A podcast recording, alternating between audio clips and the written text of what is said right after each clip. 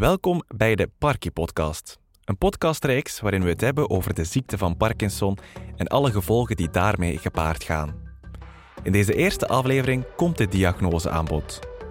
Wat zijn de symptomen van de ziekte van Parkinson? Hoe wordt die ziekte vastgesteld? En vooral, hoe ga je met dat nieuws om?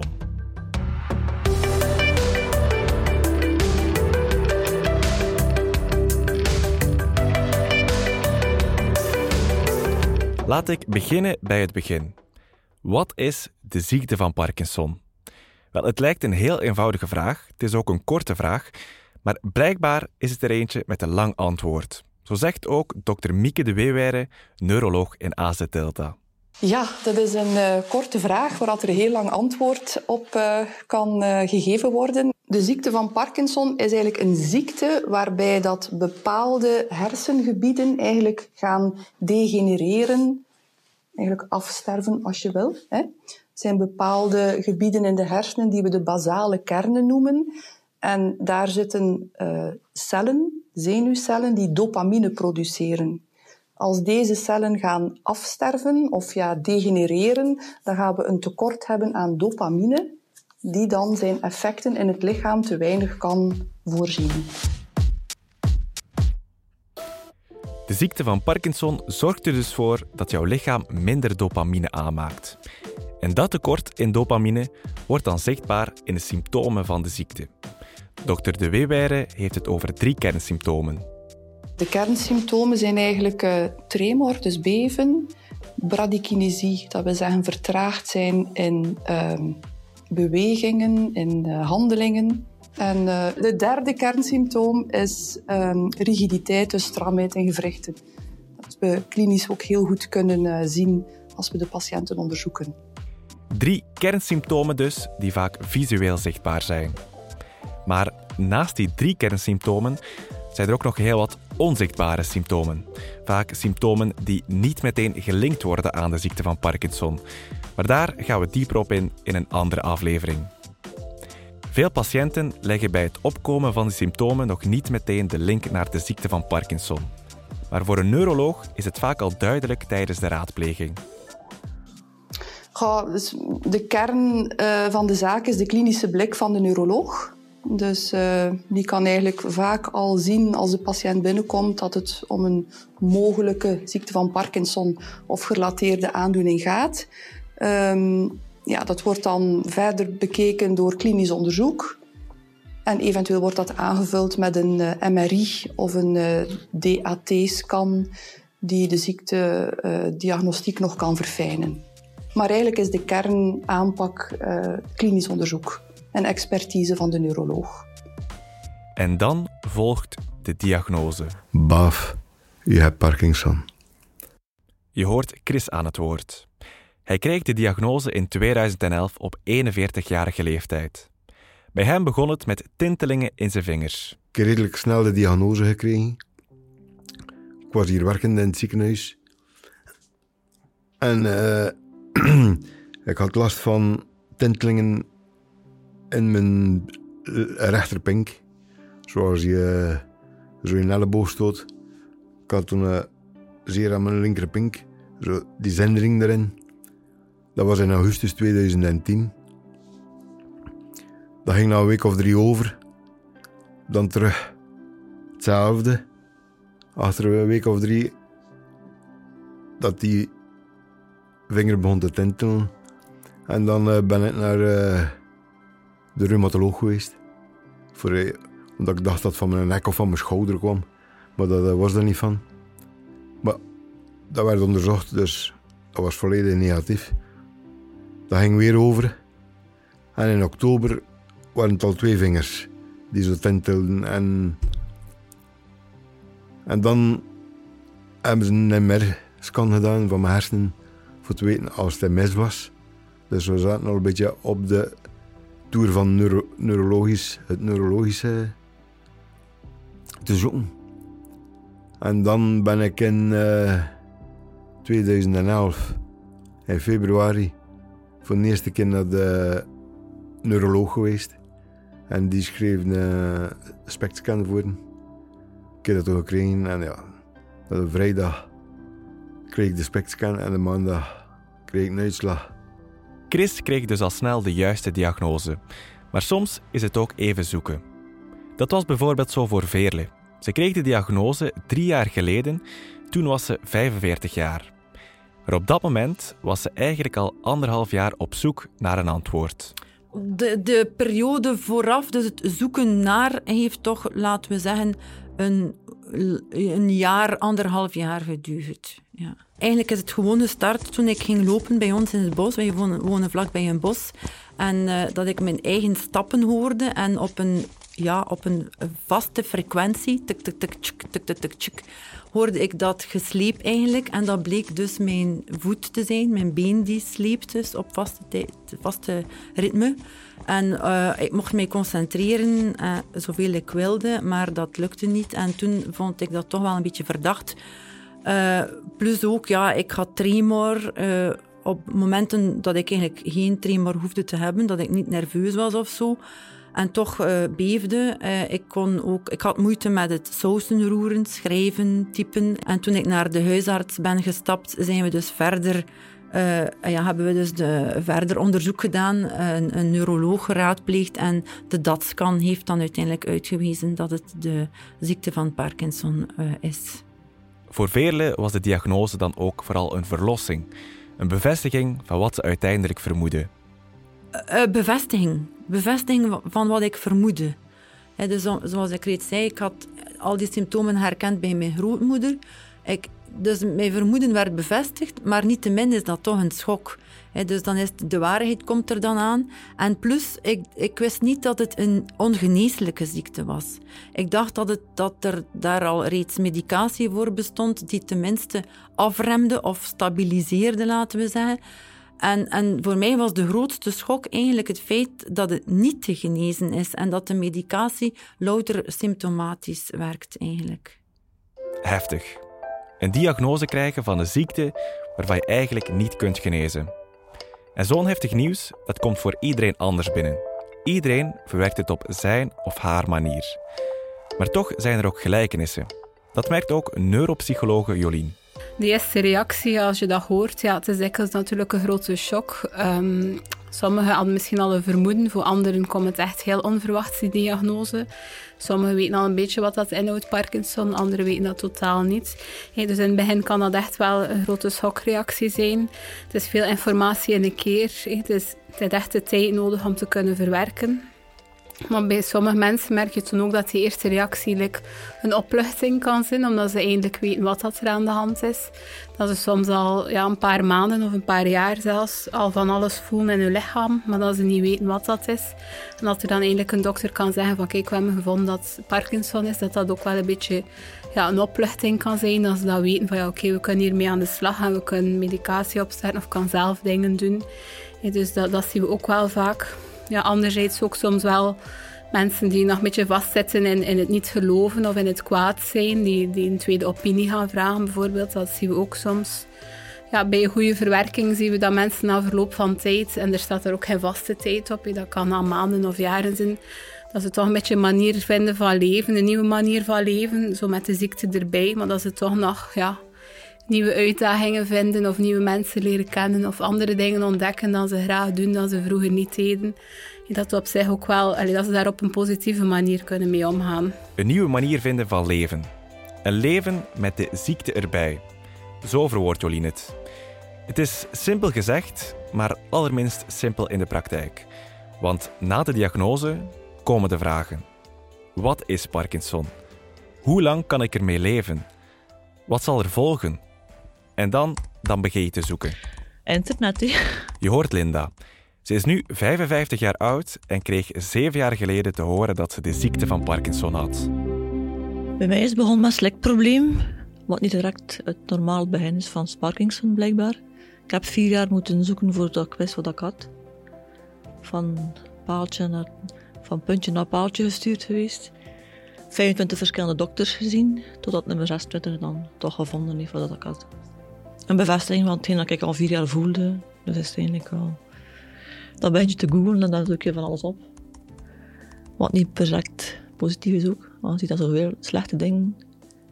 Dat je vraagt van waar ga ik naartoe? hoe erg gaat het worden bij mij, maar je mocht er niet naar kijken eigenlijk. Hè. Die zoektocht naar informatie is perfect normaal. Meer nog, het helpt zelfs met het verwerken van die diagnose. Want informatie biedt vaak ook rust voor de patiënt. Neuropsychologe Jolien legt opnieuw uit. Wat dat helpend is eigenlijk ook gewoon het geven van informatie. Zeker met mensen in het begin van de ziekte hebben er wel veel nood aan. Dat ze weten wat dat de ziekte juist inhoudt, welke symptomen dat er kunnen zijn, hoe dat het een stuk misschien kan evolueren. En dan merk je soms ook wel dat dat van in het begin al een beetje misgelopen is dan bij het krijgen van de diagnose bij een dokter of zo, dat dan rap vermeld geweest is en dat er daar niet echt voldoende stijl bij gestaan is om informatie te geven over de ziekte. Dus dat proberen we ook wel altijd veel aandacht aan te geven van welke vragen heb je, echt concrete tips en informatie gaan geven is vaak zeer zinvol. Oké, informatie geven dus. Dat zullen we dan ook doen in deze podcastreeks. We proberen een antwoord te geven op alle mogelijke vragen die rijzen na het horen van die diagnose. Een eerste website waar je vaak op terechtkomt bij het zoeken naar informatie is die van de VPL, de Vlaamse Parkinson Liga. Een patiëntenorganisatie die vooral draait op vrijwilligers en die zich inzet voor mensen met de ziekte van Parkinson. Voorzitter Mieke de Weerweer legt uit wat de prioriteiten zijn van de VPL. De Parkinson Liga is een patiëntenvereniging die gedragen wordt voor een groot stuk. De werking wordt voor echt een heel groot stuk gedragen door mensen met Parkinson en hun partners. Hè. En het gaat dus over ervaringsuitwisseling en het elkaar ondersteunen. Dat is echt toch wel heel centraal. Dat proberen we toch altijd als leidraad te hebben. En dan hebben we dus een aantal prioriteiten binnen ons werking bepaald. Het eerste is het geven van goede, betrouwbare, maar ook toegankelijke informatie aan mensen met Parkinson en hun partners. Hè. Het tweede is dan het ondersteunen van het lotgenotencontact. En dat gebeurt dus door lokale groepen te ondersteunen. Ja, de regio die we ook financieel ondersteunen trouwens, als VPL. Maar ook door een aantal evenementen op te zetten centraal. Hè. We hebben dus het weekend aan zee, waar je over gesproken hebt. We hebben het congres. Hè. Dat zijn ook lotgenoot contactmomenten. Hè. We hebben het nieuwjaarsfeest en zo. Allee, dat zijn een aantal grote evenementen die we opzetten. Dat is dus de tweede prioriteit. De derde prioriteit is dan het ondersteunen van wetenschappelijk onderzoek. Hè. En de vierde prioriteit is de beïnvloeding van het beleid om ervoor te zorgen dat de kwaliteit van de zorg verbetert en de toegang tot de zorg vergemakkelijk wordt voor mensen met Parkinson. Dat zijn zo de grote prioriteiten. De Vlaamse Parkinson Liga is dus één van de organisaties waarbij je terecht kan voor meer informatie. En die informatie staat zowel op hun website www.parkinsonliga.be als in hun magazine Parcours. Mieke legt opnieuw uit. We hebben een website waar dat heel veel informatie op staat. We hebben die gemoderniseerd, die website. En ik denk dat die echt wel heel informatief is en heel goed is. We krijgen er trouwens ook heel veel goede feedback over. Het tweede element, het instrument voor informatieverzorging, is ons tijdschrift, Parcours. En ik moet ook zeggen, dat is eigenlijk ook echt wel heel tof. Hè. Het team dat daaraan werkt, levert daar echt wel goed werk. En we krijgen er ook heel goede feedback in. Mensen, onze leden, die kijken er naar uit, hè, als dat gepubliceerd wordt. En als het een week of twee te laat is, dan krijgen we al telefoons van waar blijft het. Hè. Dus mensen kijken er echt wel naar uit en vinden er toch wel een gading in. En in dat tijdschrift vind je heel wat terug. Informatie over jouw rechten als Parkinson-patiënt, vooruitgang in wetenschappelijk onderzoek en natuurlijk ook verhalen van patiënten en mantelzorgers. Nog even terug naar die website van de Parkinson Liga. Daar staat al heel wat informatie op. Maar heb je een specifieke vraag over een specifiek onderwerp, dan kan je terecht bij het Parkinsonpunt. Een soort hulplijn voor Parkinson-patiënten. Mieke legt uit. Dus we hebben normaal heel veel activiteiten die we aanbieden aan de hele groep, informatie en zo. Maar dan hadden we toch ook het gevoel dat er een aantal mensen zaten die met een individueel probleem zaten, of een individuele vraag. Hè. En die hebben dus de mogelijkheid gegeven om een soort hulplijn te contacteren, waar ze dus informatie kunnen krijgen, mensen op de goede weg zetten om de juiste informatie te vinden. En dan misschien soms hier en daar een keer krijgen we die vragen van ja, ik zoek eigenlijk een goede kinesist die iets van Parkinson kent in mijn streek. Ik woon in Ziegem, dus een Bolder, maar ik weet het hier niet. Hè, iemand die daar wel ervaring in heeft. En die kunnen we dan proberen om die op wat suggesties te doen van een goede kinesist of zo, of een goede psycholoog die wat ervaring heeft met de aandoening.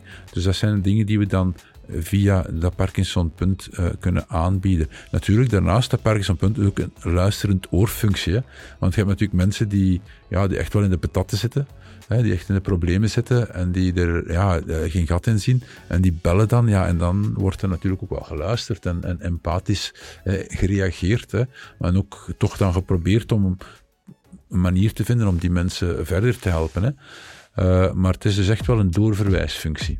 Ja. De Vlaamse Parkinson Liga doet dus al heel wat om Parkinson-patiënten van de juiste informatie te voorzien. Je kan ook lid worden van de Liga en dan krijg je het 3-maandelijks magazine thuis opgestuurd en geniet je daarnaast van tal van andere voordelen. Meer info daarover vind je op hun website www.parkinsonliga.be.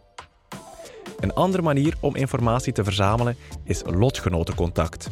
Ook daarvoor kan je terecht bij de Vlaamse Parkinson Liga in de vorm van contactgroepen. Maar daarover vertel ik meer in een andere aflevering. We gaan even terug naar de ziekte. Wat is de ziekte van Parkinson nu precies? Dit is wat we al weten. De ziekte van Parkinson is een neurodegeneratieve aandoening, zoals dokter De Weerweer dat al eerder zei, waarbij dopamine-producerende zenuwcellen in de hersenen langzaamaan afsterven. Vraag 1 die dan altijd komt: kan je van Parkinson genezen? Dr. De Weerweer legt opnieuw uit. Op dit moment kunnen we dat eigenlijk niet gaan beloven aan onze patiënt. Dus het doel van de behandeling is proactief werken, maar een genezende behandeling op dit moment is niet voorzien. Eventjes wat meer informatie over die medicatie. Je kan niet genezen van de ziekte van Parkinson, dus de medicatie heeft ook geen genezende functie. Maar wat doet die dan wel? Parkinson-verpleegkundige Stefan Vandekinderen legt uit. Ze proberen de tekorten aan dopamine terug aan te vullen. En dit doen we door het geven van medicatie, en dit vaak in pilvorm. We hebben verschillende soorten medicatie die neurologen kunnen voorschrijven. En de meest bekende en effectieve medicatie is levodopa. Prolopa gaan de mensen misschien wel beter kennen. Ook Stalevo bevat die levodopa. Dat zijn medicaties of medicijnen die echte tekorten gaan aanvullen. Als die aanvullende medicatie niet voldoende helpt, kunnen we de tekorten aanvullen met andere medicijnen die een wat andere werking hebben. En sommige zullen de dopamine die er nog is in de hersenen gaan versterken. Andere medicijnen gaan ervoor zorgen dat er minder dopamine verloren gaat. Het is eigenlijk continu een beetje het zoeken naar de juiste combinatie van medicatie en dit gedurende het ziekteproces. Het woord is al vaak in deze podcast aan bod gekomen. Dopamine. Het is iets wat dus heel belangrijk is in je lichaam. Maar wat doet dopamine nu exact? Ik vroeg het aan Stefan. Dopamine is een neurotransmitter. Dit zijn boodschapperstofjes in de hersenen die zorgen dat er informatie razendsnel doorgegeven wordt tussen de verschillende zenuwcellen. En die neurotransmitters brengen dus een boodschap of commando over en spelen een cruciale rol in het denken, in hoe je iets voelt en in ons functioneren. Je hebt verschillende soorten neurotransmitters. En je hebt er die boodschappen gaan afremmen en je hebt er die gaan stimuleren. En één hiervan, dat is dus dopamine. En dopamine dat vervult veel verschillende functies in het lichaam. Het meest gekende is zijn rol in het belonen van gedrag, waardoor we genot ervaren. Daarom noemen we dopamine ook wel het gelukshormoontje. We weten dus al van de arts dat een tekort aan dopamine ontstaat door het afsterven van bepaalde zenuwcellen in een bepaald gebied van de hersenen. En het is nu net dit tekort die ervoor zorgt dat bepaalde activiteiten minder vlot gaan verlopen. Het zal dus een invloed hebben op ons gemoed en onze mentale vaardigheden, maar daarnaast is het ook een stof die heel belangrijk is om spieren in beweging te zetten en het tekort is nu juist hetgene die de symptomen zichtbaar gaat maken. Dopamine is dus boodschapperstof die ervoor zorgt dat de informatie van je hersenen naar de rest van je lichaam gaat. Heb je te weinig van die boodschapperstof, dan zal sommige informatie dus niet aankomen En uitzicht dat in de symptomen die al eerder in deze podcast werden omschreven. Medicatie voor Parkinson-patiënten zorgt er dus voor dat die boodschapperstof wordt aangevuld, waardoor symptomen onder controle worden gehouden. En wanneer je die medicatie neemt, is trouwens ook van belang. Stefan legt uit. Sommige medicaties zijn toch wel belangrijk om te nemen op de tijdstippen die de neuroloog heeft voorgeschreven. Meer bepaald, de levodopa-medicatie werkt maar beperkte tijden, waardoor de symptomen tijdig kunnen terugkeren. Vaak merk je hier in het begin van de aandoening nog niet zoveel van, maar na verloop van tijd zal dit toch wel een belangrijke rol spelen. Dus wat discipline en structuur in het dagritme en in het nemen van medicatie is toch wel belangrijk.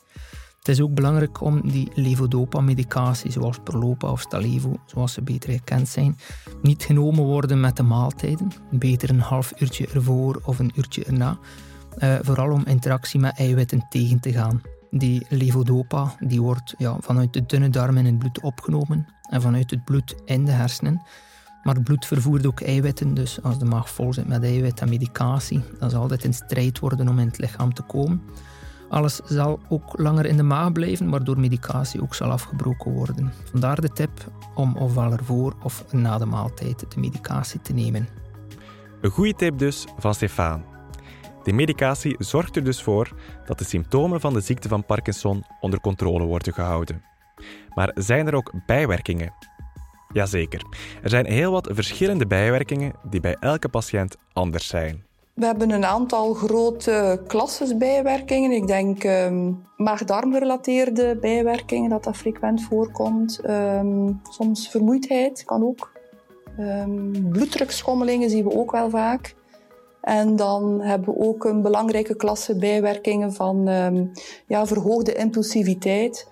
Maar dat is gelinkt aan bepaalde medicatie die we anno 2023 ook voorzichtiger gaan gebruiken in onze behandeling. Dokter De Weerweer heeft het dus over verschillende bijwerkingen, maar die kunnen volgens Tom heel ludiek worden samengevat. Toen ik het zei aan mijn ouders, want dokter De Weerweer heeft ook gezegd, de medicatie moet daarvan opletten, want je kunt daar een koopverslaving of een seksverslaving of een drugsverslaving of een hokverslaving, al die dingen van krijgen of zo. Ik zei mijn ouders, maar je weet al, ik heb Parkinson. En ze voorspel mij seks, drugs en rock'n'roll. Toen heb ik dat beter niet gezegd. Want ik denk dat mijn ouders dan zeggen, wait and see. Wait and see. Een goede tip van de ouders van Tom. Want de bijwerkingen van de medicatie is bij elke patiënt anders. Daarom is het in de eerste weken heel erg belangrijk om goed op te volgen wat de medicatie allemaal met je doet. Zoals je merkt heeft de ziekte van Parkinson dus vele gezichten. Patiënten ervaren de ziekte elk op hun eigen manier. Maar één ding is voor iedereen hetzelfde. De ziekte van Parkinson heeft een impact op het leven. Want plots verandert alles. Daarover zullen we het hebben in de tweede aflevering. Heel graag tot dan.